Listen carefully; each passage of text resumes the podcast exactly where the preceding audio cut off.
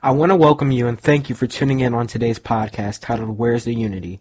I am your host, Pernell Sterling, and we are going to be diving into the roots of division in the world today and uncovering the lost element, unity. I will order this segment into two topics which will provide questions and solutions to this topic we face today. I want to start with an opening prayer. Lord God, I thank you for bringing the listener in, wherever walk of life they came from, whether young or old, or perhaps middle age.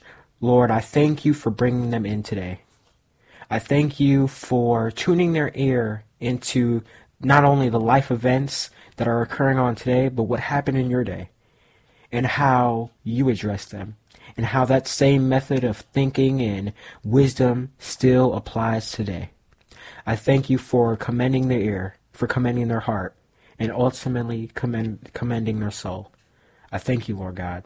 In Jesus' name I pray. Amen. My first topic I want to start with is people in the world like division.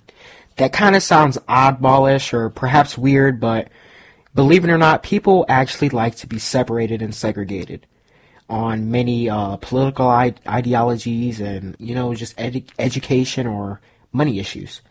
People affiliate themselves according to what their lifestyles or mentality or views are and proceed to criticize and ostracize the opposing group or party with opposing ideas. Uh, some, for example, consist of Democrats and Republicans, rich and poor, uh, left wing and right wing, pro choice and pro life, what we're seeing right now. And we could see the tensions that increase uh, when two ideologies clash. We can see the uh, rough words that are being uh, thrown out. We can see the TikTok, Instagram, Facebook posts that are being out. Um, we can just see the true and pure lawlessness of people based on one decision or another. Personally, I am 16 years old, and people in my high school often push their agendas and their motives on other people in hopes of them following and condemning the opposite side. However, I'm different. Whatever the Bible says yes to and no to, I will align my life in such fashions. I'm a son of God before I am a sympathizer with any political faction and or biased group and will not be peer pressured into anything. See, before I tune my ear and before I uh, engage in a conversation, I look at the message that is behind what the person is saying. And I urge you to do that as well because you don't know what people are actually thinking to you go behind the words that they're saying. And how you do that is find the spirit of what they are projecting behind it. Just by purely asking the Lord, you know, Lord God, show me their motives behind this. What are they trying to just provide information or are they trying to push an agenda th- down my throat? And I could tell you just right now that in the latter days, which we are in, but when things get much, much more worse down the road, people will begin to push their ideologies on you, on the Christian believer, and begin to try to persuade you. But you must stay fortified in Jesus Christ's words, and you must stay fortified in the Bible. That's why it's important for you to engage in the Bible. That's why it's important for you to listen and take heed to every single word that the Bible has inside of it. Because if you don't, you will be taken up by false prophets and false teachers and wolves in sheep's clothing, and you will be devoured. In my time of studying, I found a verse that the Lord placed on my heart for this topic, uh, specifically, and warns us about the dangers of division. A little backstory on a scripture is that the author, Apostle Paul, which we are all familiar with, hopefully, wrote a letter to his friend in the faith, Titus, who held responsibilities on the island of Crete. Paul had the intention of leaving Titus on the island so he can lead and structure churches in their early years. Paul's main reason for writing this letter to Titus was to instruct the importance of having a stable belief in a healthy environment and sound doctrine, and that will only be achieved by being rooted in Jesus Christ, and to be aware of false teachers and prophets that would seek to contaminate the true purity and sanctity of the church. The major part here is that the failure to comply with these rules would result in a schism in the churches based on what religious law appealed to the congregation, ultimately causing separation and division amongst the church. What Apostle Paul is saying is very, very strategic because he's an apostle. He's uh, built up churches and he's helped raise up churches, and his goal is to find a person that is that is has the most wisdom and has the most training to to tend to that church while Paul moves on to his next assignment. As Paul is laying out these instructions, they are very critical, so Titus must pay attention. And if he doesn't, it could result in the downfall of not only one church, but all of them, and have people at each other's throats because when religion enters a conversation, we all know that people's feelings start to get hurt and people start to tend to argue and bicker whether it is religion versus science or religion versus uh, just just plain people's ideologies plain common sense. But you can't have common sense if you don't have religion. And if you don't have religion you don't have common sense practically. Another one is religion and spirituality. You know, being a Christian myself, I am spirit. I, I'm connected with my spirit rather than religion because religion is just, just plain. It's boring and it has a sense of just, uh, just the ordinary. You know, spiritual is actually a connection with God because you can just be religious and do the same things over and over and over again and not have any true sound relationship with Jesus. So that's why I'm leaning towards, and that's why I am more spiritually connected than I am religious. Uh, we can apply this this verse to today's foolish arguments that people have, especially with governmental policies that just cause pure strife and division with others. The verse is Titus chapter 3, verse 9 through 11. But avoid foolish controversies, genealogies, dissensions, and uh, quarrels about the law for they are unprofitable and worthless. As for a person who stirs up division after warning him once and then twice, have nothing more to do with him, knowing that such a person is warped and sinful. He is self-condemned. I, I don't really have to go into full explanation about that verse because it just explains everything for itself, you know? Um, avoid controversies, avoid, uh, fights and, uh, bicker, bickerments about, you know, plainless laws and avoid different conversations because they're, they're not going to be profitable, profitable to you. They're, they're worthless. They're not going to benefit you as a person or as a child of God in any way. They're just going to cause division and they're going to cause both people to ultimately hate each other and to oppose every time that topic or something that's like the topic emerges in conversation. That leaves only one pure solution, which is rooting not only churches in Christ, but your individual self. Without upholding Jesus in his words, unity is impossible to gain. I have a story. I took debate class my sophomore year of high school and while I was taking debate, our teacher set up, you know, premises at the beginning of the school year. He said that the only topics that can be discussed mask mandates, vaccinations, and that's that's pretty much it. Everything else, race, um, uh, gender, gender equality, um, just anything, abortion, anything can be talked about and can be argued and debated. People rather than rooting themselves in Christ, they would root themselves in their research, or they would root themselves in what they believed and what they found to be true. See, a thing about the internet is that there's multiple sources, meaning that there's multiple, not truths, but there's multiple opinions. What makes a fact a fact? Is it the sourcing? Is it someone because they're verified and they've worked hard in college and now they've earned the title doctor, which makes whatever words they say profitable and what makes their words truth? Is that what determines truth? See, that's that's what's different about the world that we live in. What is a fact?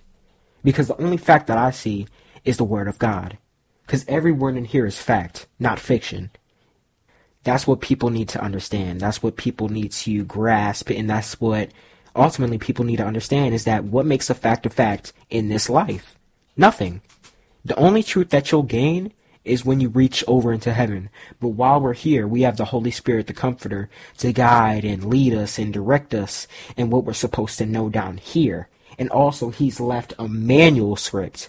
He's left a direction guide to life that we must follow as believers, which is the Bible, the Word of God. That brings me to my next topic, which brings if we don't have the word of God, and if we don't have, and if we don't depend on that, if we don't depend on Jesus, and if we don't listen to the Holy Spirit, we're innerly divided against ourselves. And if we're divided against ourselves, if the church of God is divided against itself, how are we supposed to stand? How are we supposed to function? How are we supposed to maneuver? And how are we supposed to reach people outside the faith and reach future believers and reach people that haven't had the ear to hear what the Spirit of the Lord is saying. How? When we're innerly divided. So that leads me to my second point, which is to discuss the background of Mark chapter 3. In the past two chapters, Jesus has healed leprosy, casted out demons, and healed people of diverse diseases, and healed one person with palsy. In chapter 3, Jesus ordains 12 disciples Simon Peter, James, John, Andrew, Philip, Bartholomew, Matthew, Thomas, James the son of Alphaeus, Thaddeus, Simon the Canaanite, and Judas, the one infamous in betraying Jesus. Note that large crowds are following Jesus to receive healing and to even touch his garment because you know that um, Jesus' being was so powerful and so full of healing that people would touch his garment and would be healed of demons would be cast out the demons would actually bow down and call jesus the son of god because they even the demons were aware that jesus was the son of god. Even demons humbled themselves. Now isn't that amazing?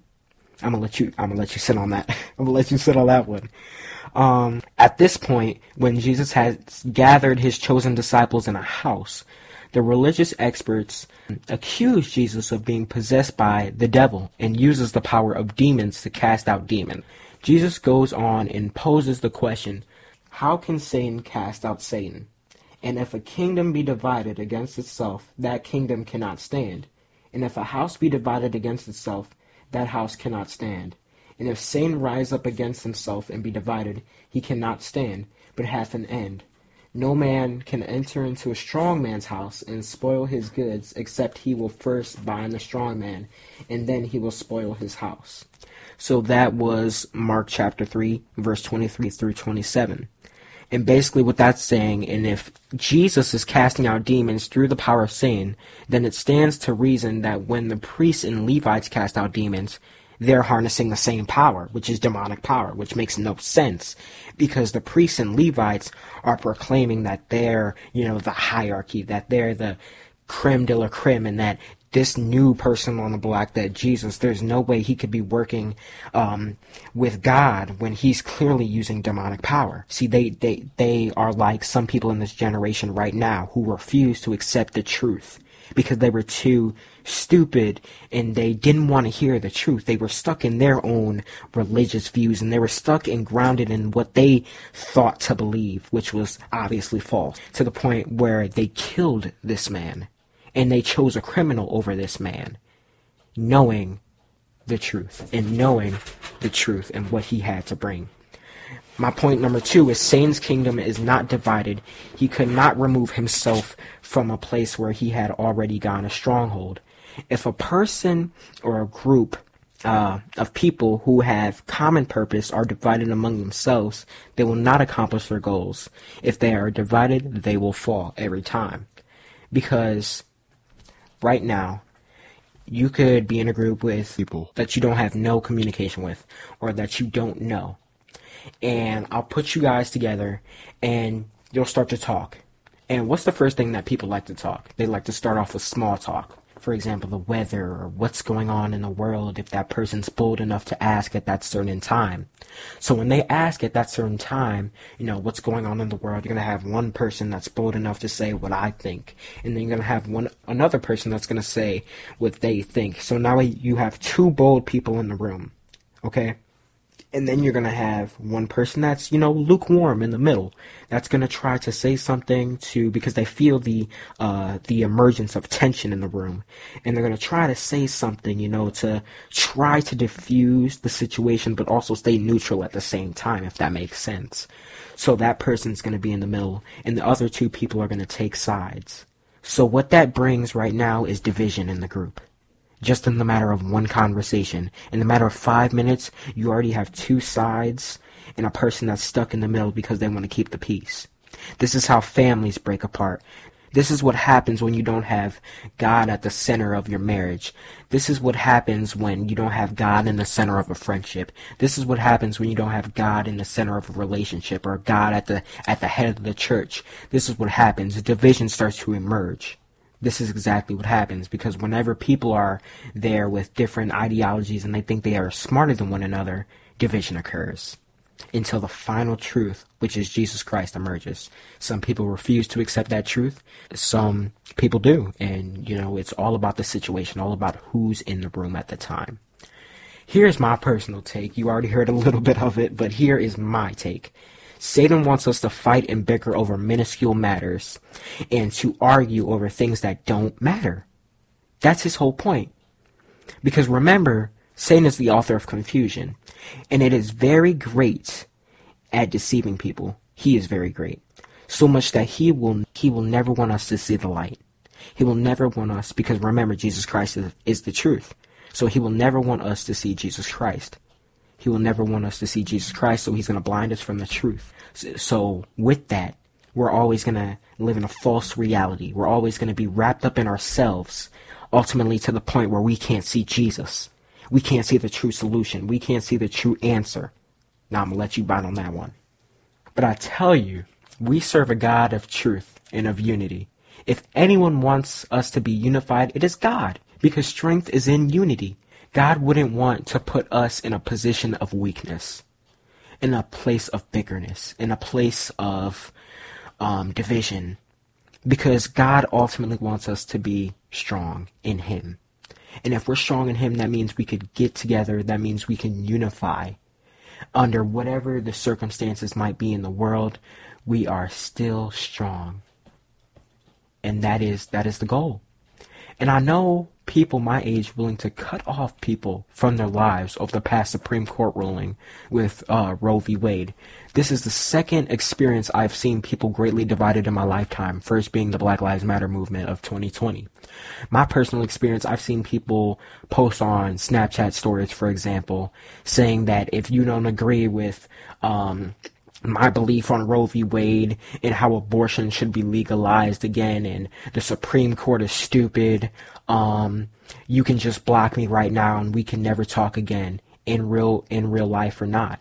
And that just, you know, I'm not going to project my my stance on it or anything because that doesn't matter.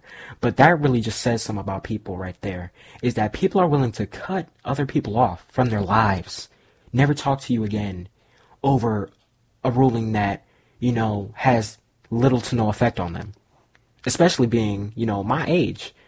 You know, we're we're becoming young men and women and you know, it's not right that people are being pushed into politics at such a young age and are, you know, choosing to go a certain way with their lives and they're making stupid decisions early in their lives and ultimately are going to and going to ruin where God has, you know, going to take them. I remember during the Black Lives Matter movement and when George Floyd was murdered, I remember people were so eager to defund the police. People were so eager to blame uh, white people for, you know, mishaps and to blame, you know, just blame everybody.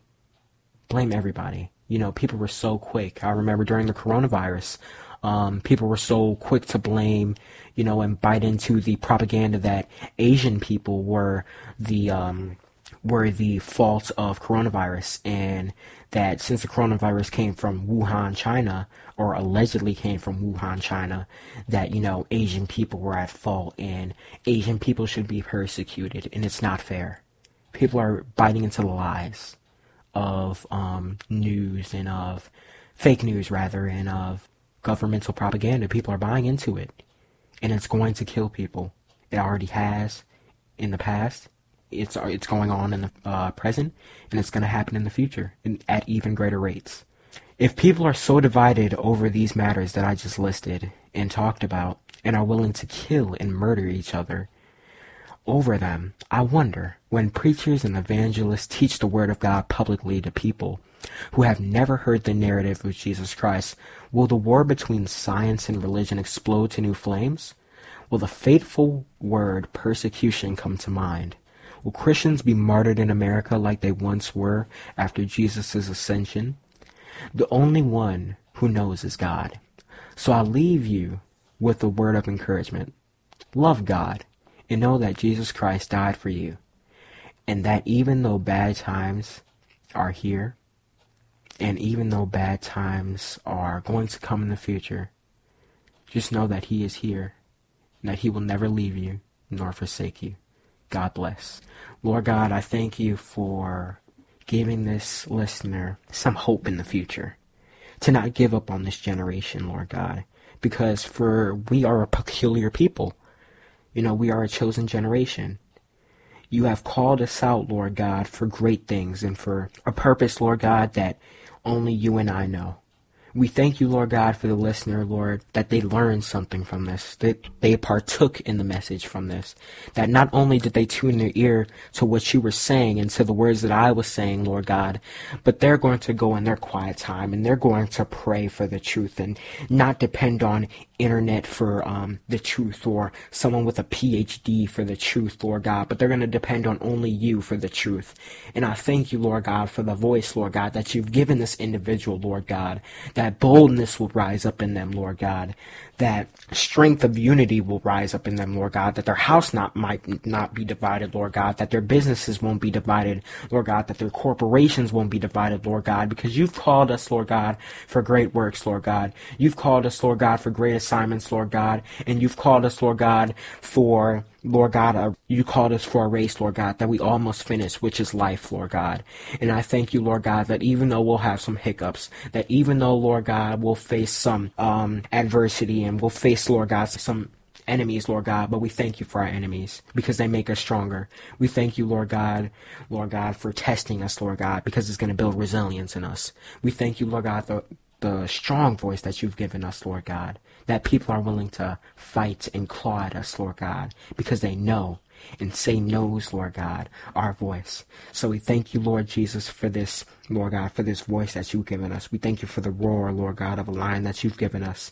We thank you, Lord God, for giving it to us, Lord God. And we thank you, Lord God, that we're going to use it strategically and we're going to use it dynamically and we're going to use it explosively. Thank you, Lord Jesus. In Jesus' name I pray.